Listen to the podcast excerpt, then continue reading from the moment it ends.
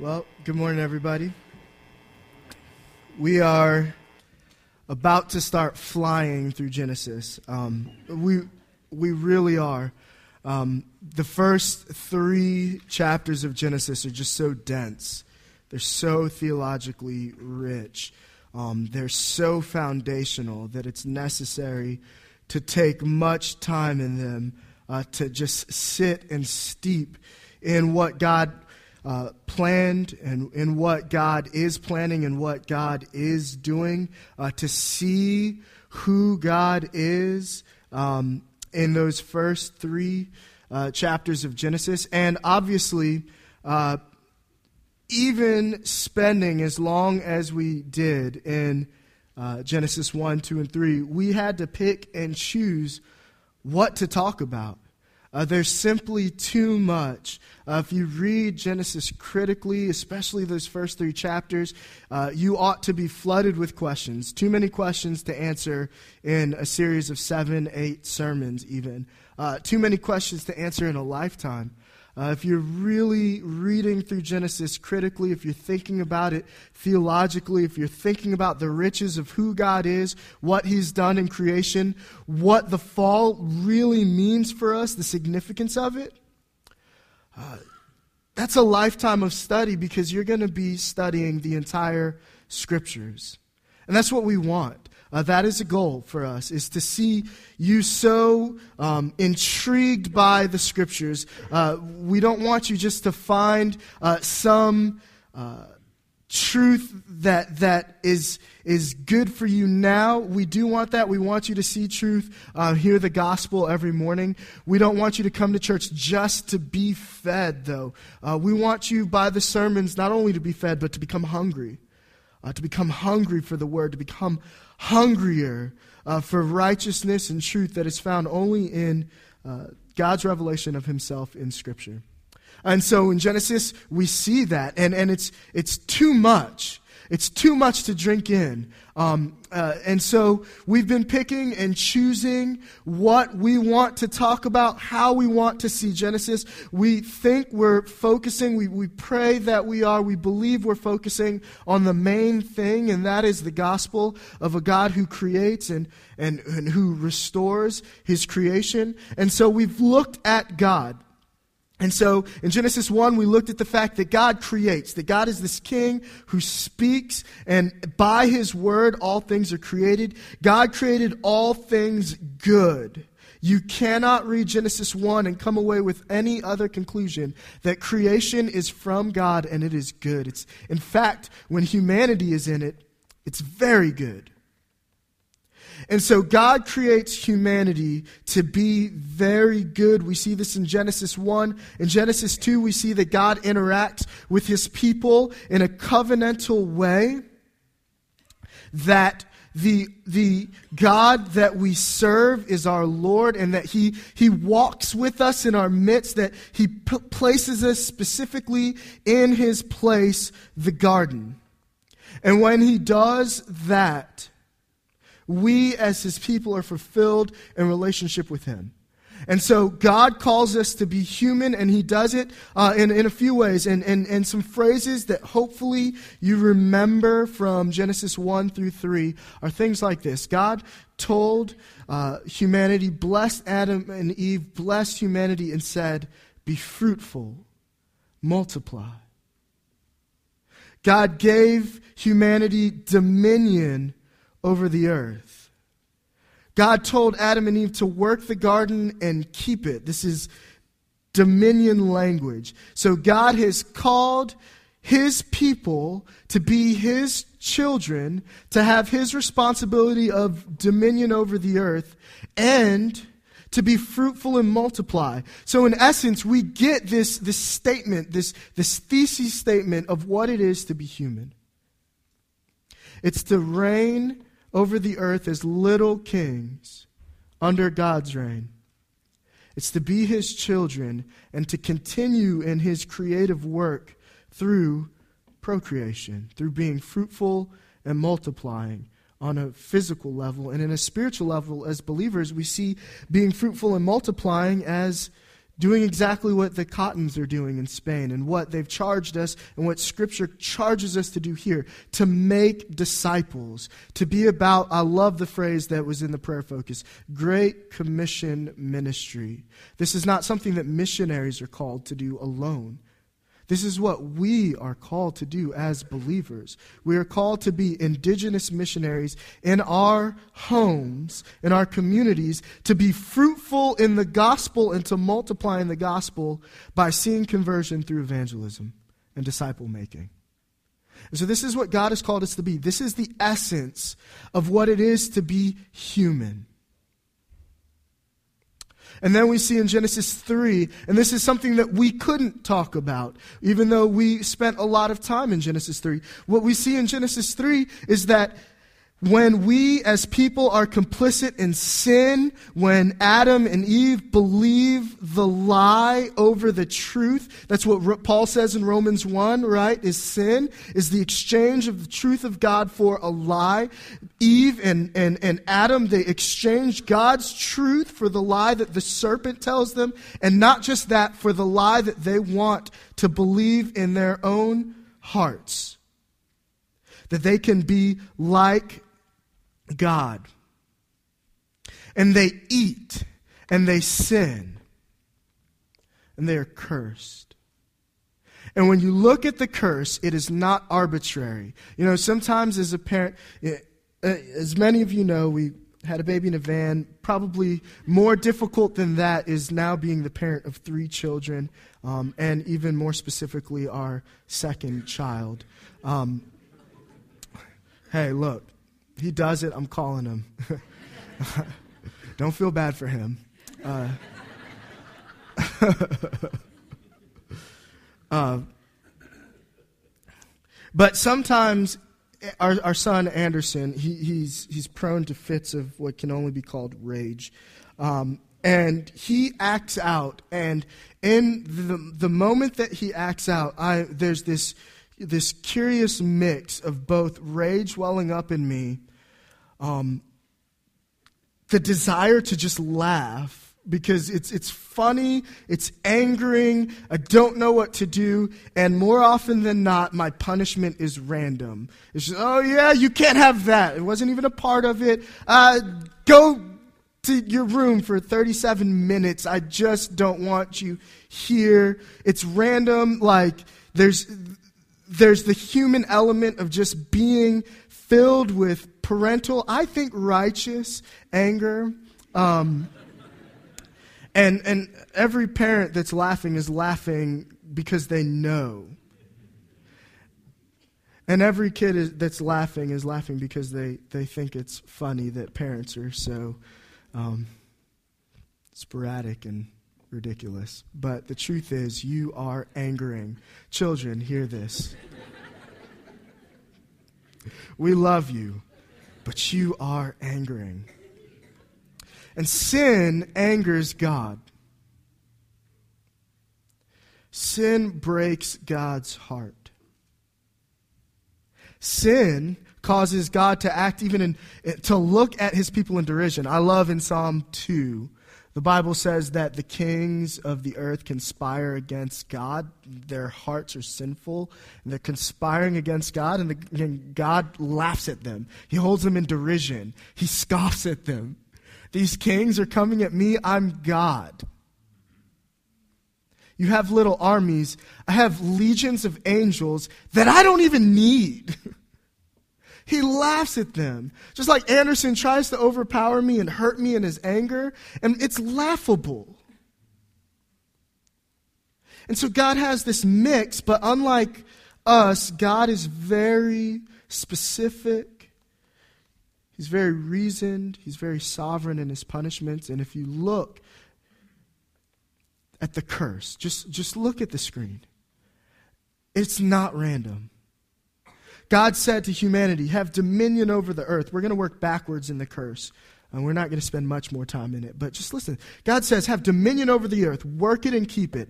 And then when he curses Adam, do you remember what he says? Curses the ground. It's, it's going to fight against you. You're going to labor over it. It's going to, it's going to be your undoing. You're not going to work the garden and keep it anymore. This is not going to be a joyful work that you do. This is labor. And the ground is going to fight against you. You're not going to be a benevolent king over the earth. And the earth is not going to lovingly respond for your flourishing anymore. And then God says to humanity, be fruitful and multiply. This is what it means to be human. This is at least a part of it. And then the curse to the woman. She's not Eve yet, she's the woman.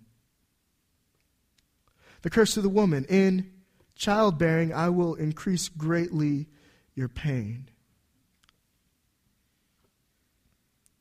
like that. Be fruitful and multiply. It's directly cursed. The very things that make us human are cursed. You could even, and, and I, I, I debated putting this up there um, because of how long it would take to unpack. I'm not going to unpack it. I'm just going to say. If you want to think about it, great. Um, but God, God's design and creation in, in marriage, in all these things, is that there is um, there's a, a, a, hierarchy of equals. There's a first among equals, the one who uh, is responsible for, held accountable for the relationship, the one who is given authority. And so the, the, the key example that we're given is that God essentially says, Look, have dominion over the earth, be fruitful and multiply, and make sure that you remember who God is and who the creature is. Make sure that you do not forget that I am the creator. You see that tree over there? Don't eat it. Be my people. I will be your God. That is what it means to be human.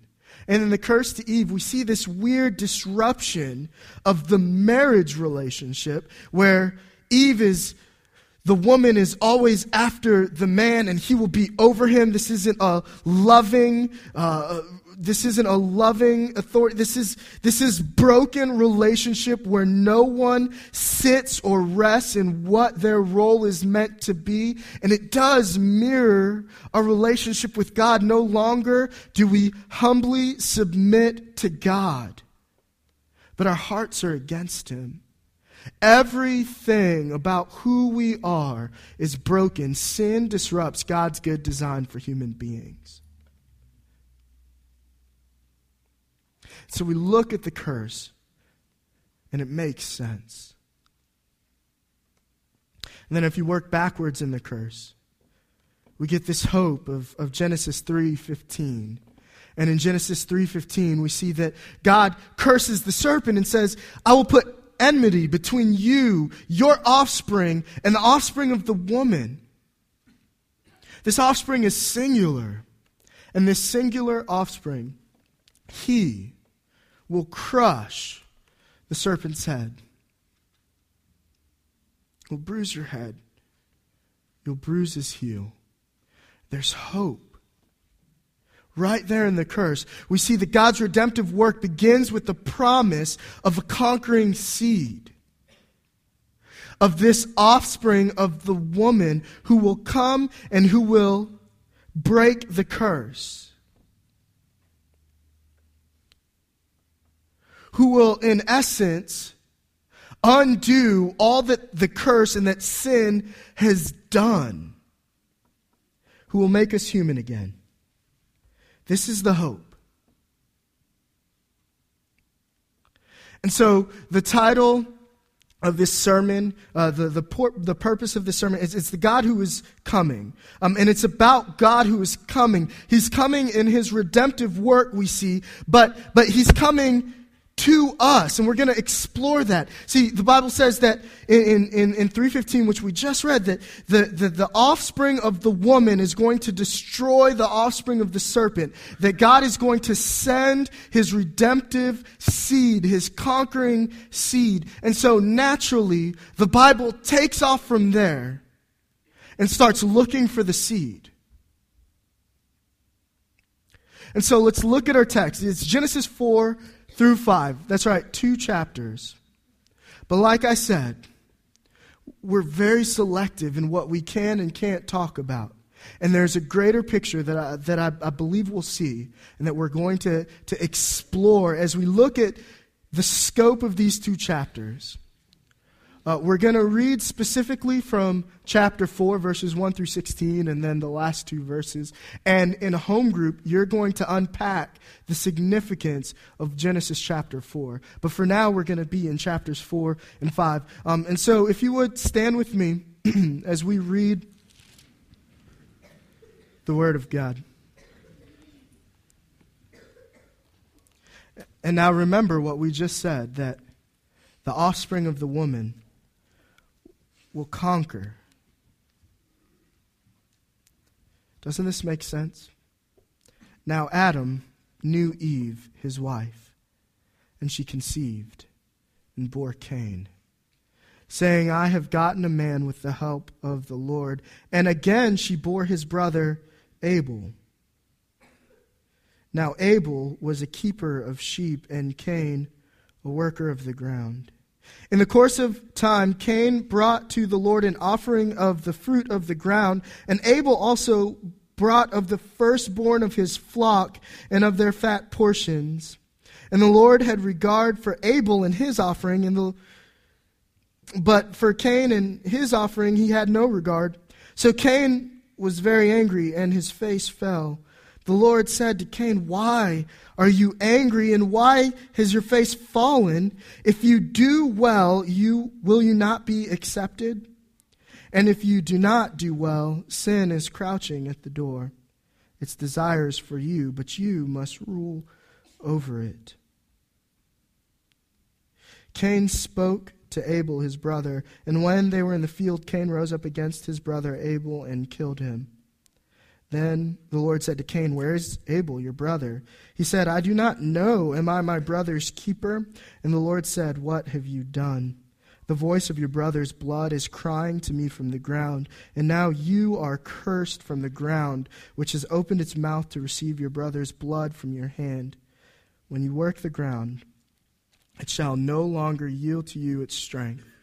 You shall be a fugitive and a wanderer on the earth. Cain said to the Lord, My punishment is greater than I can bear. Behold, you have driven me today away from the ground, and from your face I shall be hidden. I shall be a fugitive and a wanderer on the earth, and whoever finds me will kill me. Then the Lord said to him, Not so. If anyone kills Cain, vengeance shall be taken on him sevenfold. And the Lord put a mark on Cain, lest anyone who found him should attack him. Then Cain went away from the presence of the Lord and settled in the land of Nod, east of Eden. And then Genesis chapter 4, verses 25 and 26 says this And Adam knew his wife again, and she bore a son and called his name Seth for she had appointed God, or for she said, God has appointed for me another offspring instead of Abel, for Cain killed him. To Seth also a son was born, and he called his name Enosh. At that time, the people began to call upon the name of the Lord. Pray with me. God, your word is good and it is rich. Unsearchable are your ways, unsearchable is your love but you give us your spirit.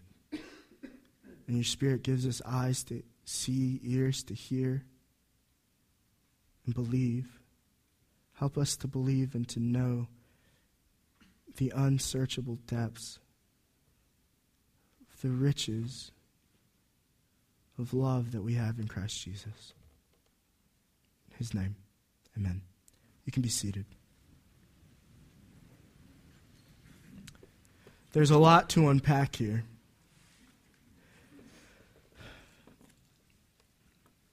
And so, naturally, we're going to talk about genealogies.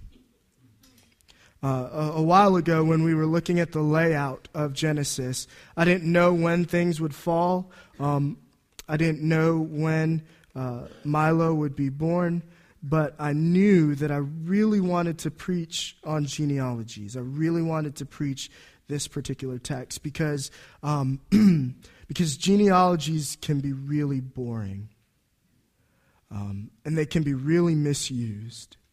But they're really actually quite interesting, quite exciting, and quite important if you're going to understand what's going on, especially in the Old Testament.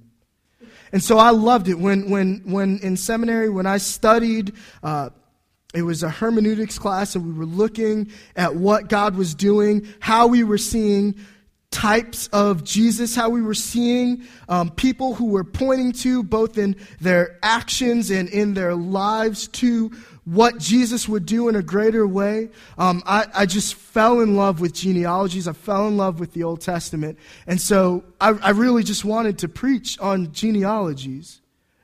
Um, and so here we are in a sermon on genealogies.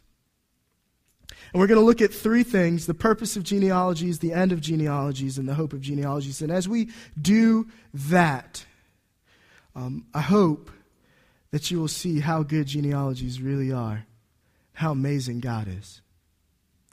So, the first thing we're going to look at is the purpose of genealogies. And we've already talked about this. We've already um, Eh, eh, you may not realize it, but we've already stated the purpose for genealogies. And you're saying, well, why are we talking about genealogies here when we just read a story about Cain and Abel? Well, like I said, we're reading chapters 4 and 5. And if you look just really quickly at chapter 5, it says, This is the book of generations, of the generations of Adam. When God created man, he made him in his likeness, male and female. He created them and blessed them and named them man, and they were created. When Adam lived, 130 years, he fathered a son in his own likeness and image, named him Seth. And then Seth begets Enosh, and then Enosh begets so and so. We cannot read the whole text, but I do encourage you to read it. So, right in Genesis chapter 5, we get genealogy, but what we don't see is that Genesis chapter 4 is essentially genealogy too. And here's the purpose of genealogy it's found in that verse 315 that we explained. The conquering seed of the woman is coming. All right, there's curse and there's hope. If you remember, Brad used that term proto evangelium, the first gospel, the first glimmer of hope, the first promise of redemption. And it's coming in the form of a seed of the woman. And so naturally, what are we going to do? We're going to look for that seed. And so in Genesis chapter 4, we see that there's here, here's the first seed of the woman, Cain and Abel. And so the question you would have to ask if you were reading this like a story, if you were reading this for the first time without preconceived notions of what the point of the story of Cain and Abel is, without trying to read yourself into the story of Cain and Abel. But if you read it as just the next chapter of this story, what would you say? What you would say is God promises Adam and Eve redemption through the seed. Here's a seed. Maybe this is it. Maybe this is the promise that God has made and it's about to be fulfilled. Immediately, Eve has a son. His name is Cain. Maybe it's Cain. She has another son, Abel. Maybe it's Abel. And so then we read this story and we look at it even from the context now, reading back into it from the New Testament, and we see that Abel was a man of faith. Hebrews 11:4 tells us that that Abel acted out of faith and gave a good sacrifice to God. God is pleased with the sacrifice of, of Abel. God is not pleased with the sacrifice of Cain. Perhaps Abel is the one who will make the sacrifice that appeases God, that causes God to redeem ultimately his people. He seems like a good option. Cain, maybe not so much. His sacrifice isn't that good. And so, if you're reading this, there's hope in this moment in, in Abel. But then something terrible happens. Cain murders him. It's not Abel. Abel is not our hope. And so we can read the story of Cain and Abel and we can say, if I make good sacrifices like Abel, God will be pleased with me. And I guess there's a sense in which that's true. It's not the ultimate sense, though. The ultimate sense is that there's somebody who's going to make a good sacrifice on our behalf. It looked like it was going to be Abel, but Cain killed him. He's dead. Cain is cursed and cast out. So, what do we get? Another seed. God blesses Adam and Eve again with Seth. And so then we get this genealogy in chapter 5. And so we what genealogies are is tracing the seed, looking for that promised seed. Okay, and so God gives Cain and Abel. It's not them. So God gives them Seth. And then we get what? A genealogy. Where does this genealogy end? Look at Genesis 5 chapter or Genesis 5 verse 32. Noah was 500 years old. Noah fathered Shem, Ham, and Japheth. We're going to talk about Noah in great detail. But what Noah becomes is a blip in the genealogy in search of the seed. The first blip was Cain and Abel. You'll talk about them in home group. Then we get Noah. Is Noah the one? God calls to Noah and says, Look, you're in the midst of a wicked generation. I want you to build an ark. That ark will be the vessel of my salvation, and through you and your obedience, through your faith, I will save my people. You know the story. Noah and his family, they're on the ark. God saves them. Maybe Noah is the one who's going to restart, who's the curse is broken through. Oh, Noah does some pretty bad things because he's a sinful man. And all of a sudden we can't we can't look at Noah as our hope. And we want to say, well, we should be like Noah, believing even when everyone else doesn't believe. And to an extent, that's true. But Noah's not good enough. He's not good enough to, to fulfill the promise. And so then Noah dies. And if you were to move forward enough, uh, chapter 11, Noah dies, and what do you get? More genealogy. The genealogy stops with Abraham. He's the next blip. He's the next possibility. This time it's a big possibility. God covenants with Abraham in a unique way. Abraham looks like he might be the one. You guys know the story of Abraham, right? What's his big sin? He's scared. So scared that he tells the Egyptians that his wife is his sister. God says, no, that cannot be it. Abraham is not the one. Isaac, Jacob, Moses, genealogy. David, genealogy. The purpose of genealogy is for us as people who are reading scripture to be looking for the seed. And God in his word interrupts that genealogy every time we see someone who's promising. And if you don't believe it, if you're thinking, uh, maybe that's just kind of academic conjecture, Look at the end of genealogies. That's the next thing. The end of genealogies. Uh, if you were paying attention to the screen during the offering, you would have seen uh, Luke chapter 4. Uh, let's, let's not read Luke chapter 4 because that was up there. Let's actually read together um, Matthew chapter 1. I want to say together, just flip there and I'll read it and you can follow along. Um, let's read Matthew chapter 1. And hopefully, uh, thanks to Andrew Peterson, I won't mess up any of these names. But if you look through the Old Testament, every major figure is set apart by genealogy. Every major figure, save one a priest king named Melchizedek. That's a little teaser, right? Like, it's like the end of a Marvel movie. Stick around after the credits. Get ready. Melchizedek is coming, and he is great. Um, so, genealogy, hero, fallen hero, genealogy, hero, fallen hero, genealogy, so on. And here we come to Matthew chapter 1. And how does Matthew start his gospel?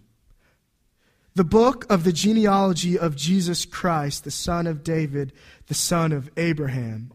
Abraham had Isaac, or Abraham was the father of Isaac. There's Andrew Peterson ruining me.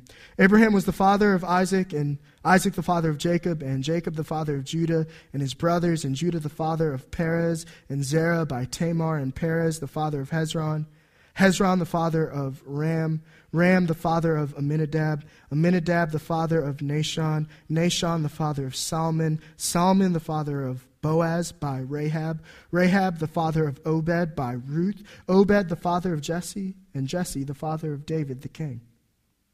And David was the father of Solomon by the wife of Uriah, and Solomon the father of Rehoboam, Rehoboam the father of Abijah, Abijah the father of Asaph, Asaph the father of Jehoshaphat, Jehoshaphat the father of Joram, Joram the father of Uzziah, Uzziah the father of Jotham, and Jotham the father of Ahaz. Ahaz, the father of Hezekiah, Hezekiah, the father of Manasseh, Manasseh, the father of Amos, Amos, the father of Josiah, and Josiah, the father of Jeconiah and his brothers at the time of the deportation to Babylon. And after the deportation to Babylon, Jeconiah was the father of Shealtiel, and Shealtiel the father of Zerubbabel, and Zerubbabel the father of Abiud, Abiud the father of Eliakim. Eliakim the father of Azor, Azor the father of Zadok, Zadok the father of Achim, Achim the father of Eliud, Eliud the father of Eleazar, Eleazar the father of Matthan, Matthan the father of Jacob, Jacob the father of Joseph, the husband of Mary, of whom Jesus was born, who is called Christ. And guess what? if you look at this genealogy and Luke's genealogy to Jesus, that's it. There are no more genealogies in Scripture because there's no more need for genealogies. Jesus is the promised seed. He is the end of genealogies. He is the one. We look at his story, and what we see is that in him there is no sin. He's not like Abel. He doesn't die and stay dead. He's not like Cain. He's not a murderer. He's not like Abraham. He's not a liar. He doesn't doubt God. He's not like Moses. He's not a murderer who can't control his temper. He's not like the adulterous David or his children. He is true, he is pure, he is perfect, he is righteous. He is the seed. Done. No more need for genealogy. No more need for tracing out lines. Jesus has come. He's the end of genealogies. What's interesting is when you read that Luke 4 account, and I encourage you to read it, on your own, what you'll see, he's also the beginning of genealogies. Uh, Matthew decides to start with Father Abraham. Luke starts with Jesus and traces all the way back to God. Well, Jesus is God. And so the genealogy begins with Father God, with the Godhead, with the Trinity, of which Jesus is part. And it ends with Jesus. He is the first and the last. He is the fulfillment of genealogy. He's the beginning and the end of God's redemptive work in the earth. Genealogies end with Jesus. He's the final blip. He's not a blip anymore, he's the one. And so, in that, in genealogies, in all of this, there should be great hope. There's hope in genealogies, and that's what we're going to look at now. Is the hope of genealogies. And this is the hope of genealogies. If you look at them, if you look, especially that genealogy in Matthew, if you read through the genealogies in Genesis, if you read through the genealogies in Chronicles, and if you look at them in light of the fact that they're pointing us to a promised seed who will conquer, and that they find their fulfillment in Jesus, it, that, that Jesus is the point, you begin to see some amazing truths God fills up his genealogies intentionally with broken people. That there are no heroes before Jesus. Look, it feels good to read a genealogy, to scour it, and to think that the point is maybe you'll find some nugget, some verse about a guy who will inspire you to pray a prayer for a set period of time and maybe God will bless you indeed. I don't know. And then you can market it and make this empire up. Maybe that, that, that's encouraging, I guess. It makes you feel, maybe it's helpful to read a genealogy and try and count back the days and the years uh, until the beginning of the earth. And, and you might want to read a genealogy and look and ask yourself how old the, the earth is. Fine, good, go for it. I'm not against that. Just remember what the actual purpose and the hope in genealogies is, is that it's pointing to Jesus. All of these people who are blips, Cain and Abel, are the first story. And what do we see right away? That if, if our hope is in these humans, these human blips, then we're in big trouble. Because in this genealogy, we have liars, murderers, prostitutes, Moabites. That doesn't mean much to you, but to an Israel, a Moabite woman? Slow down. And God orchestrates that. All of it. The hope is this that it cannot be a human, it must be God. God enters into the genealogy, he enters into the brokenness, he enters into the curse, and he squashes it. Our hope is in Jesus. The hope of genealogies is this, and look, life is hard. And if you ever stop to think about this collection of people, even right here in this room, right now, where we started, where we came from, I think about that with my wife a lot. Um, I'm, I'm a first generation American. My mom was born in Jamaica, my dad was born in Trinidad. I was born in an Air Force base in Homestead, Florida that doesn't exist anymore, or at least a hospital that doesn't exist. Uh, my wife traces her ancestry back to people who signed the Declaration of Independence. She's from New Jersey. I'm from Florida. I moved to D.C., metropolitan area. We ended up at Campbell. Campbell. Like Buies Creek, Campbell. together. If genealogies tell us anything, they tell us that our sovereign God superintends all of human history. That he has worked together. Even you know, God doesn't just enter into the story when oh, this Moses dude, he looks great.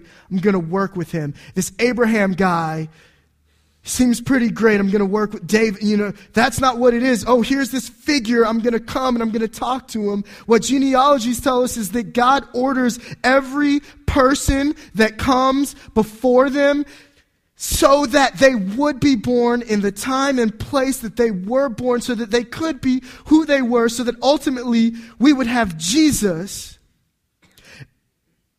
in the Roman Empire in Bethlehem. That's crazy. And God superintended every little detail. Your lives are not random, they are purposed and they are planned by a sovereign God who loves you. You should take hope in that. And then the other hope. There's so much. We've kind of hinted at it. There was no figure good enough to save himself or his people. And so God had to come. That's the title of the sermon. The God who is coming.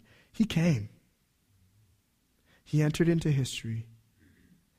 He became flesh. He dwelt among us. He did what we could not do. No one in this room is good enough to save themselves.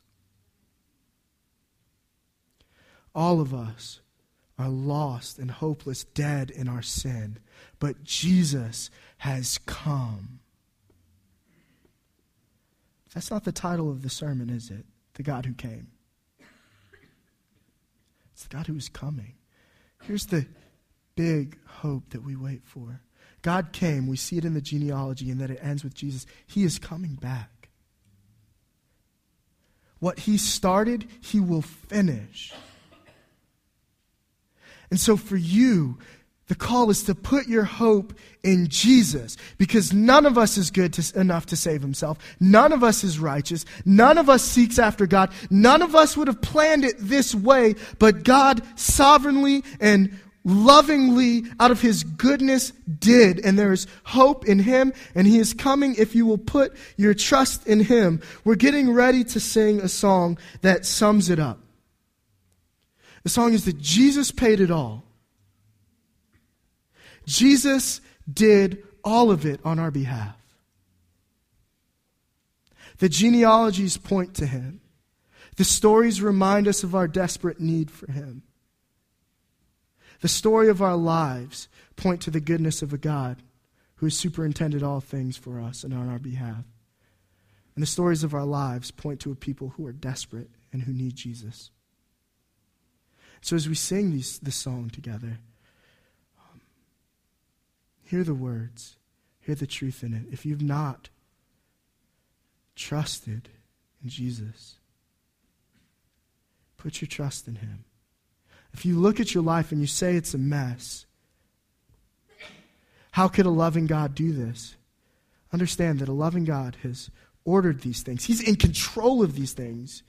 And He's done all these things to bring you to this place in this time so that you could hear this truth that Jesus loves you so much that he died on the cross for you and that he's coming again to make right all that is wrong. Put your faith in him. For those of you who believe, be renewed in your faith. Remind yourself you're not good enough. You are not to imitate those who came before. You are to trust in Jesus and imitate him. Let's pray together.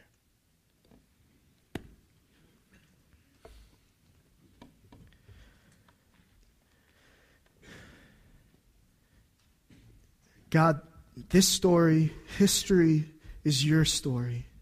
From beginning to end, and in every little detail, in every begat, you are present and working and willing for your glory for our good. And so I pray that we would trust in Jesus, the end of genealogies. We would see in Jesus the hope, not just of genealogies, but of, of all history, for all people who will believe. And that we will believe, that our hearts will be turned towards you, that we will imitate Christ. Thank you that you have sent the conquering seed and that the serpent is crushed. Let us now praise you who paid our debt, who reversed the curse. In the name of Jesus, amen.